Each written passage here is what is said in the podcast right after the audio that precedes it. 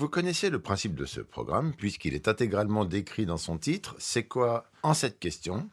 Alors, vous êtes bien installé? Ouais, je suis prête. Let's go. C'est quoi cette question? C'est quoi cette question?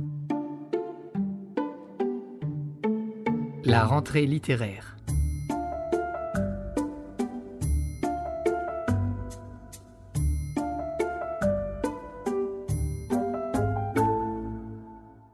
Céline Toulouse, bonjour. Bonjour Vincent. Vous êtes en charge, vous êtes la grande patronne des éditions Plomb, et vous avez choisi pour introduire ce podcast sur la rentrée littéraire un extrait d'un des livres sélectionnés. Ce livre, c'est le premier roman d'Arnaud Rosan qui s'appelle L'unique goutte de sang, qui est euh, un roman que je suis extrêmement fière de publier en rentrée littéraire, en cette rentrée littéraire.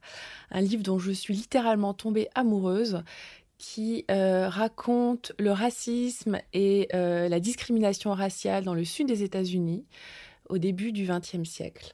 Et je pensais que c'était important de vous faire entendre cette nouvelle grande voix de la littérature française. L'unique goutte de sang. Ce jeune noir devait avoir 16 ou 17 ans. Sa date de naissance était aussi imprécise que le début du siècle. Comment il s'appelait, quand et où il était né, personne ne le savait. Lui-même était le dernier à pouvoir le dire. Sa mémoire s'étant effacée au fil des événements qui l'avaient conduit ici. Lorsqu'il se réveilla dans les heures qui suivirent son arrivée, il ouvrit les yeux comme au premier jour. Un drap immaculé le recouvrait jusqu'au menton et sa tête était ensevelie sous des bandages. Trois visages portant un masque se penchèrent sur lui. Il a la peau dure, c'est un miraculé. Ou un spectre Nous l'appellerons Sydney. Fantôme ou pas, il faut qu'on le sorte de là. Dit le visage aux iris bleus. Les deux autres masques se tournèrent vers lui, et les fronts se plissèrent, réprobateurs. Ce noir ne me dit rien qui vaille, commenta l'un. Ce noir? Pour l'heure, sa mémoire est une tache blanche. De quelle couleur pourra-t-elle se peupler désormais?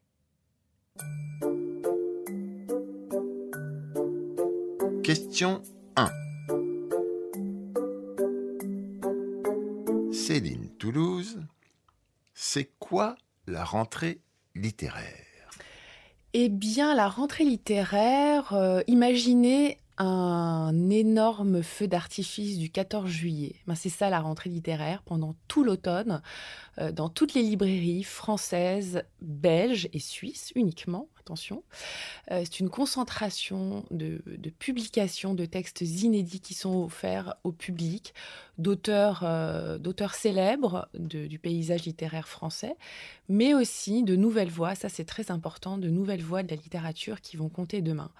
Donc c'est un rendez-vous extrêmement important pour euh, toute la profession, pour les éditeurs, pour les auteurs, les libraires, les journalistes, que l'on prépare des mois, voire des années à l'avance. Donc vous parlez de Belgique, Suisse, le reste de la communauté francophone n'est pas concerné, Canada et autres euh Moins, beaucoup moins. C'est vraiment une spécificité euh, française en fait. Hein. Et puis euh, nos amis belges et suisses nous suivent évidemment.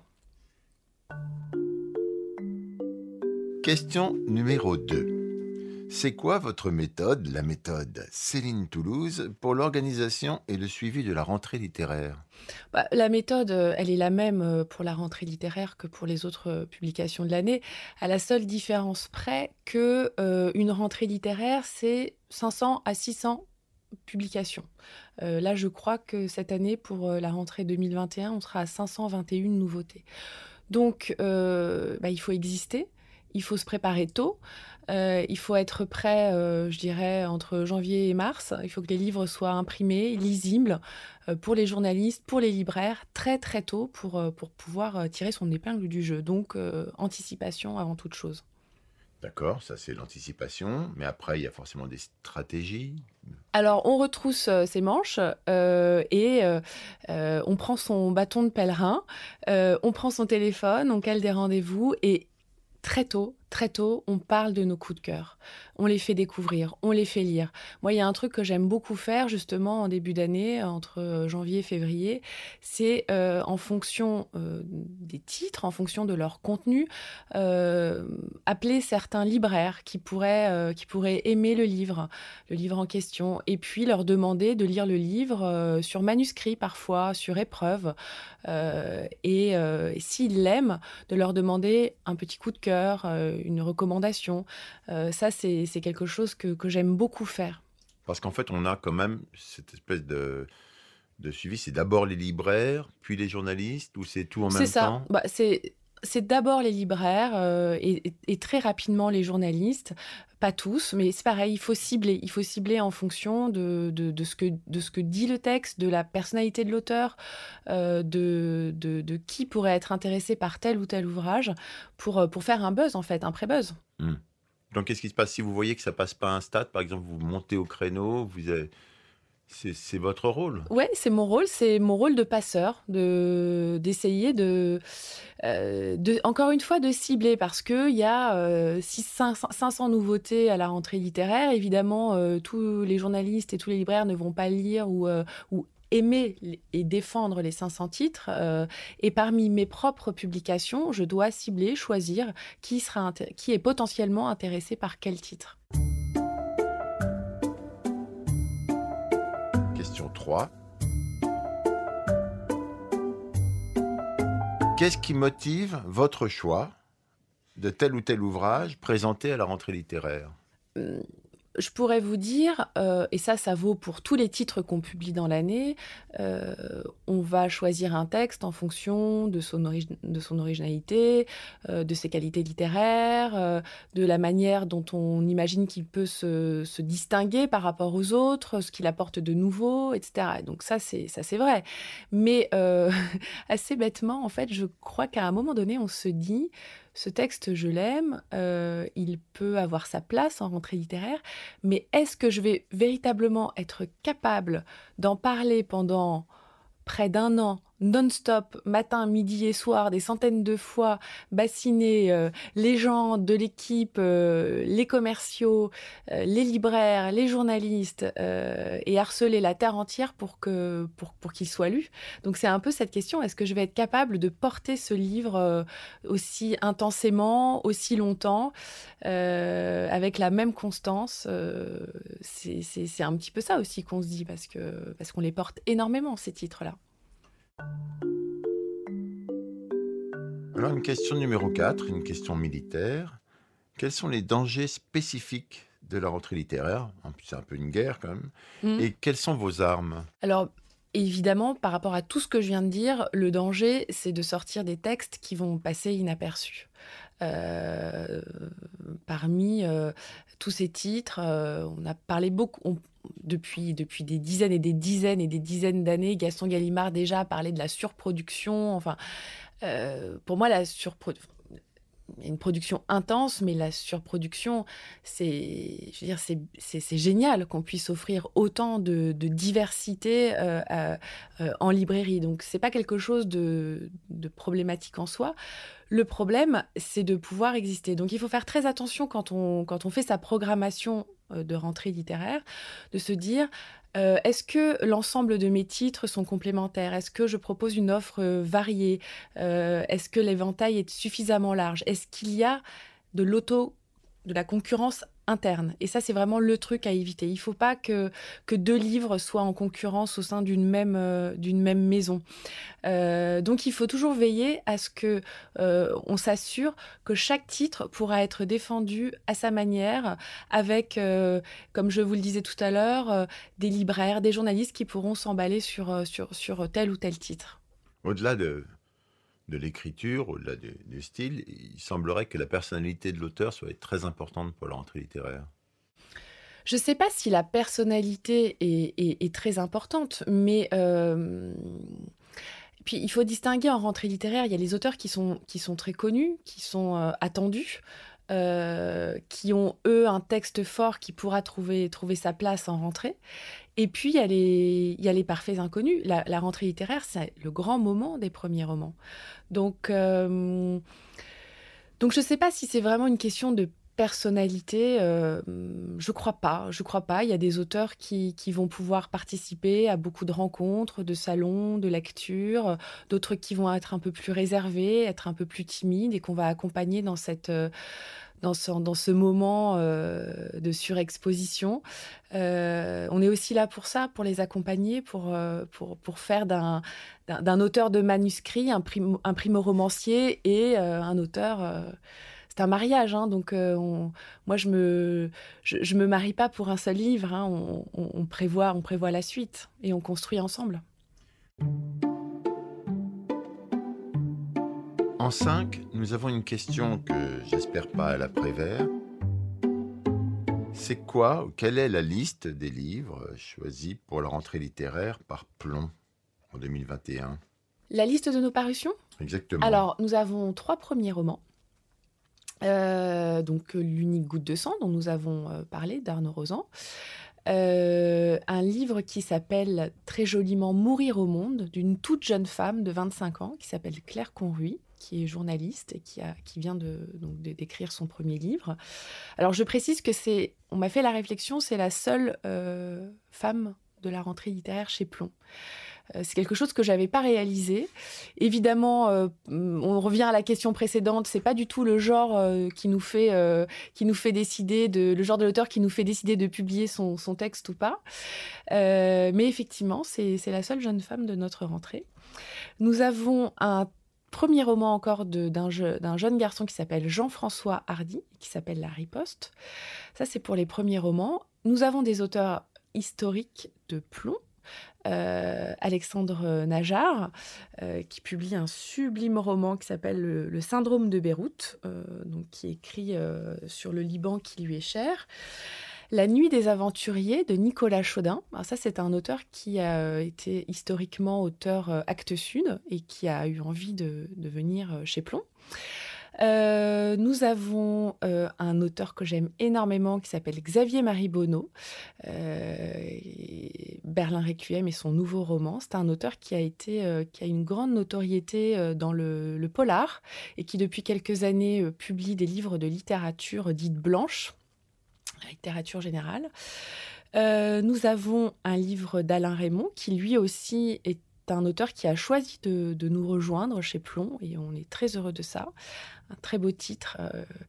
Euh, ma mère avait ce geste. Je trouve que ce titre de, livre est, très très beau. Euh, et euh, j'espère n'oublier personne. Nous, nous avons néanmoins un titre que nous avons associé à cette rentrée littéraire qui n'est pas un livre inédit, qui est une réédition d'un grand auteur qui a été célébré encore dernièrement de par sa panthéonisation, qui, qui est Maurice Genevoix. On est très fiers de republier Maurice Genevoix, qui est un auteur qui a, qui a publié des textes chez Plomb il y a plusieurs années maintenant. Et ce, ce livre s'appelle Un jour. Il me semble qu'on n'a pas évoqué Julien Dufresne-Lamy. Oh mon Dieu, alors je, je n'ai pas évoqué Julien, peut-être parce qu'on va en parler tout à l'heure. Julien Dufresne-Lamy, c'est un auteur que je suis depuis des années.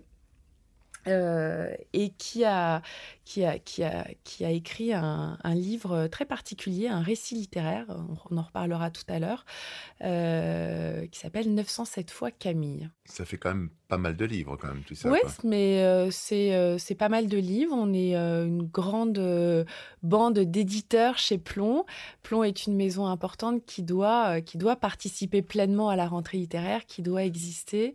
Et puis, tout simplement, en fait, on a eu plein de coups de cœur. Oui, mais alors vous, vous devez défendre tout ça mais je suis pas toute seule. Euh, je suis déjà j'ai mon acolyte euh, Grégory Berthier-Saudret euh, et puis euh, nous avons des éditrices qui travaillent avec nous. Donc là, je suis désolée, il y a qu'un seul garçon dans l'équipe d'éditeurs. voilà, c'est pas tout, c'est pas tout le et temps. Est-ce que chaque éditeur s'occupe d'un livre ou est-ce que c'est plus collégial par exemple? Alors chaque éditeur a son a son titre effectivement, mais en fait on travaille véritablement en équipe. moi, quand je ou quand Grégory quand les autres éditeurs euh, voient euh, les uns et les autres, euh, nous présentons toute notre rentrée littéraire et nous la portons tous, nous la connaissons tous très bien et, nous partageons, nous partageons l'enthousiasme sur les, les, titres à divers degrés, bien sûr. Nous passons à la question 6, parce qu'après 5, c'est 6. Une question 6 qui est curieuse de savoir, c'est quoi votre meilleure surprise à la rentrée littéraire et votre plus grosse déception. Alors, ma plus grosse déception, euh, je, peux, je peux vous le dire tout de suite, c'est la rentrée, euh, la rentrée littéraire dernière, une, la rentrée Covid et sous cloche, euh, c'était, c'était horrible, très très frustrant. j'ai eu justement avant le Covid une, une expérience que j'ai vécu une expérience que j'avais jamais vécue jusque-là en rentrée littéraire avec une de mes auteurs, Isabelle Desesquelles, qui a reçu un prix de, un grand prix de lycéen et euh, je, ne, je n'avais jamais, euh, à titre personnel, j'adore les grands prix, euh, le Goncourt des lycéens, le Fémina des lycéens. Je trouve que ce sont toujours d'excellents romans. Et donc, nous avons été reçus par, par divers lycées. Nous avons rencontré des lycéens et ils m'ont complètement bluffé. C'est des lecteurs extraordinaires, des lecteurs purs, indépendants. Et, et ça, ça a été un très très grand moment. J'espère que, j'espère que je vais le revivre bientôt avec mes auteurs. Et voici enfin la septième, dernière et traditionnelle question débile. Alors attention, c'est quoi la question, Céline, que j'aurais dû vous poser sur la rentrée littéraire 2021 Moi, je pense que vous auriez pu me demander si euh, il existait une vie en dehors de la rentrée littéraire, justement. Céline Toulouse, est-ce qu'il existe une vie en dehors de la rentrée littéraire, justement? Ah, eh bien, je dirais qu'il y a la rentrée littéraire d'hiver de janvier. Non, blague à part, euh, oui, non, mais c'est important de le dire parce que on, là, évidemment, c'est un, un, un, mastodonte la rentrée littéraire, mais euh, c'est pas tout dans la vie d'une maison. Et effectivement, il y a des titres qu'on ne va pas publier en rentrée littéraire, et pour autant, il y a des temps forts dans l'année, des livres qu'on adore et qu'on soutient, et des auteurs très très importants, et, euh, et, et, qu'on peut décider d'ailleurs de ne pas publier en rentrée littéraire. Donc euh, euh, donc euh, oui, oui, bien sûr, euh, il existe une vie en dehors de la rentrée littéraire. Tant mieux. Eh bien, Céline Toulouse, voilà, c'est fini. Il ne nous reste qu'à écouter ensemble l'extrait que vous avez choisi pour conclure ce podcast, qui est... Qui est un extrait du nouveau livre de Julien Dufresne-Lamy, qui s'intitule 907 fois Camille, qui est un récit littéraire intime euh, assez fort et un texte féministe écrit par un homme. Donc merci Julien Dufresne-Lamy, euh, où il raconte l'histoire d'une des filles du proxénète Dodo la Saumure. Et cet extrait que j'ai choisi, il est assez cru, fort, mais moi je le trouve tellement vrai, donc j'ai envie de le partager avec la terre entière. Aucun problème. Julien Dufresne-Lamy 907 fois Camille. Il y a là le mot pute, comme avec le verbe se prostituer, une polysémie qui me pose question. Parce que qu'est-ce qu'une pute, si ce n'est l'insulte unique depuis longtemps dévoyée? Parce qu'une femme qui travaille est une pute. Une femme qui travaille trop est une pute. Une femme qui ne répond pas à des avances est une pute. Une femme qui répond est une pute. Une femme qui épouse un homme plus vieux qu'elle est une pute. Une femme qui a un jeune amant est une pute. Une femme qui est belle ou non est une pute. C'est long, mais je veux continuer. Une femme qui aime danser en boîte de nuit est une pute. Une femme qui est belle ou non est une pute. Une femme qui marche dans la rue est une pute. Une femme qui ne veut pas d'enfant est une pute. Une femme qui passe à la télé est une pute. Une femme qui a une promotion est une pute. Une femme qui réussit sa vie est une pute. Une femme qui dit ce qu'elle pense est une pute. Une femme qui couche pour de l'argent est une pute. Une femme qui couche par consentement est une pute. Une femme qui refuse de coucher est une pute. Et c'est précisément le monde monoclinique de Dodo et des hommes autour car peu importe ce qu'elles sont, ce qu'elles disent, ce qu'elles veulent, ce qu'elles accomplissent ou non, les femmes sont des putes. Céline Toulouse, merci.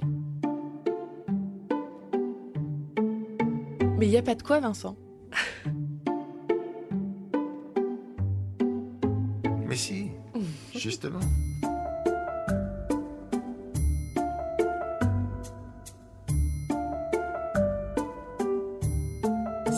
Cette question